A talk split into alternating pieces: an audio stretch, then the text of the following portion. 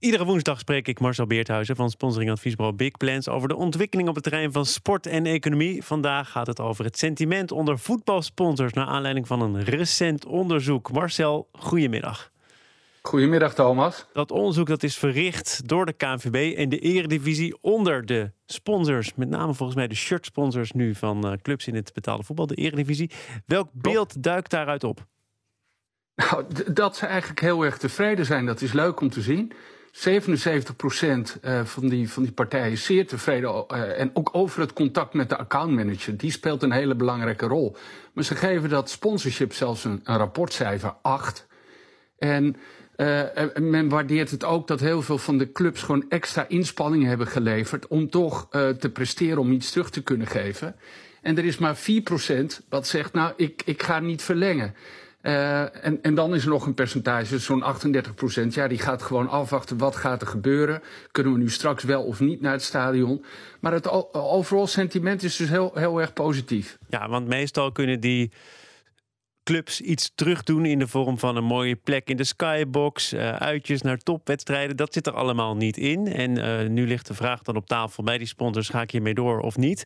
Uh, de meesten zeggen ja.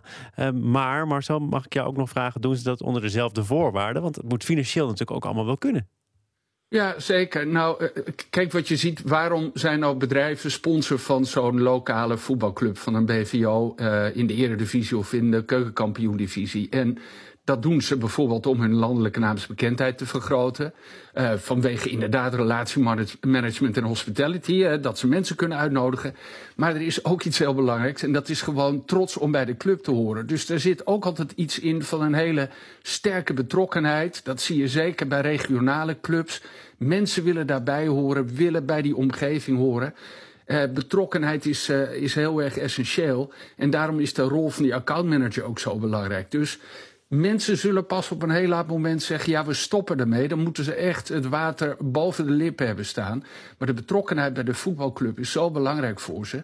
Dat ja, die tegenprestaties, die zijn wel heel belangrijk. Maar ze begrijpen ook heel goed dat de voetbalclub nu in de problemen is. En helpen. We gaan naar de wereld van het hele grote geld, namelijk de Europese topvoetbalclubs. Deze week verschenen de onderzoeken van Deloitte en KPMG over de stand van zaken in het Europese topvoetbal. De Money League heet dat volgens mij. Uh, Vallen daar grote klappen, Marcel? Ja, uh, het is uh, veel minder geworden. Er is een teruggang van 12 procent. De inkomsten zijn van die 30 clubs die in die top 30 staan, die zijn nu uh, opgeteld bij elkaar 8,2 miljard euro. En dat was vorig jaar 9,3 miljard euro. Dat wordt vooral veroorzaakt door, door de daling van de media-inkomsten. Doordat het voetbal gewoon een tijdje stil kwam te, uh, te liggen. Natuurlijk, resettes van publiek. Ja, dat, dat scheelt enorm veel. Dat scheelt wel bij elkaar opgeteld meer dan 250 miljoen. Het is wel opvallend dat de commerciële inkomsten stegen met 3% met 105 miljoen. En dat kwam ook voor een deel doordat er al afspraken waren gemaakt met, met sponsors die, uh, die er al werden gemaakt voordat corona toesloeg. Ja, nou is het wel zo dat het natuurlijk gaat over de hele grote bedragen. Eh, hele grote hoge begrotingen, ook grote schulden. Uh, de afgelopen ja. dagen is er veel te doen geweest over Barcelona. Ja. Heeft uh, de cijfers naar buiten gebracht. Staan er nou ook van die iconen echt op omvallen? Of kan dat eigenlijk niet? Ja, nou ja, FC Barcelona staat inderdaad in de Deloitte League op nummer 1 hè, met een omzet van 715 ja. miljoen. Maar er staat vandaag in de krant, en daar hebben wij het ook al eerder over gehad, ja, dat ze een schuld hebben van meer dan een miljard. Dus dat, dat is natuurlijk een hele vreemde situatie.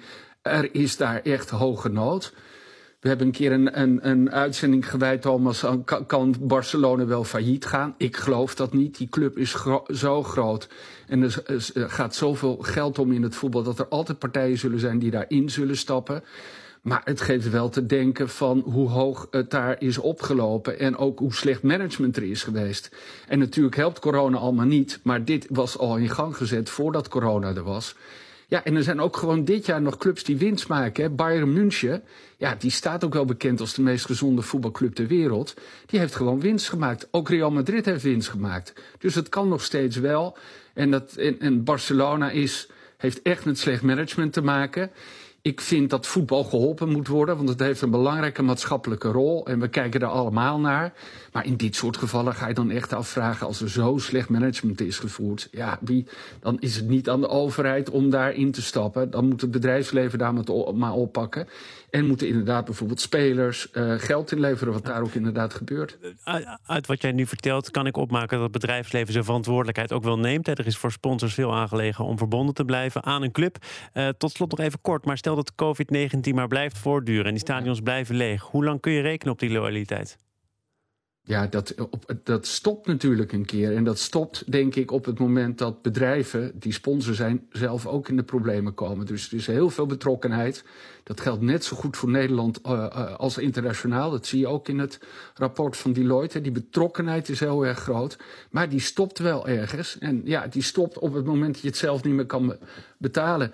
En op het moment dat een club dan heel slecht management voert, ja, dan helpt dat natuurlijk ook niet. Dus um, ja, ik, laten we maar hopen dat het, dat het snel goed komt en, uh, en dat we van voetbal kunnen blijven genieten. Gelukkig kan dat nog steeds op televisie, maar een vol stadion, dat is toch veel leuker. Dankjewel, Marcel Beerthuizen. En uh, tot volgende week. Dit was BNR Zaken doen voor vandaag.